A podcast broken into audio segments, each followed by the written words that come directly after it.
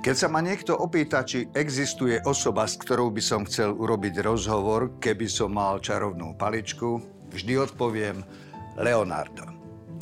Dnes som pre vás vybral knihu od Massima Polidora Leonardo, Genius a Rebel.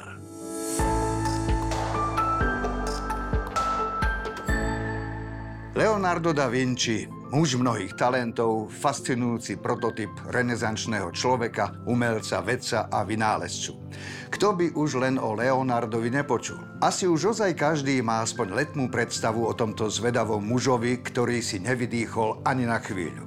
Keď si uvedomím, v akom období Leonardo da Vinci žil, príde mi to až neuveriteľné, čo jeden človek vtedy stihol dokázať. Sme v 16. storočí. Talianské kráľovstvá sú rozhádané a všade vládne napätie a chaos.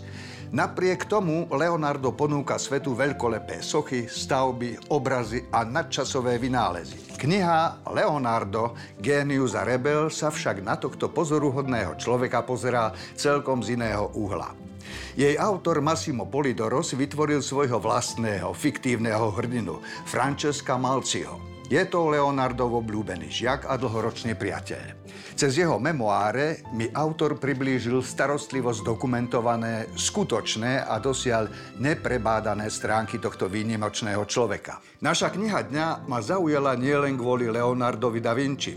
Nemenej zaujímavý je práve jej autor. Massimo Polidoro popularizuje vedu na rôznych platformách a tiež vedie talianský spolok skeptikov, ktorý vyvracia konšpiračné teórie. A tých je v dnešnom svete habadej.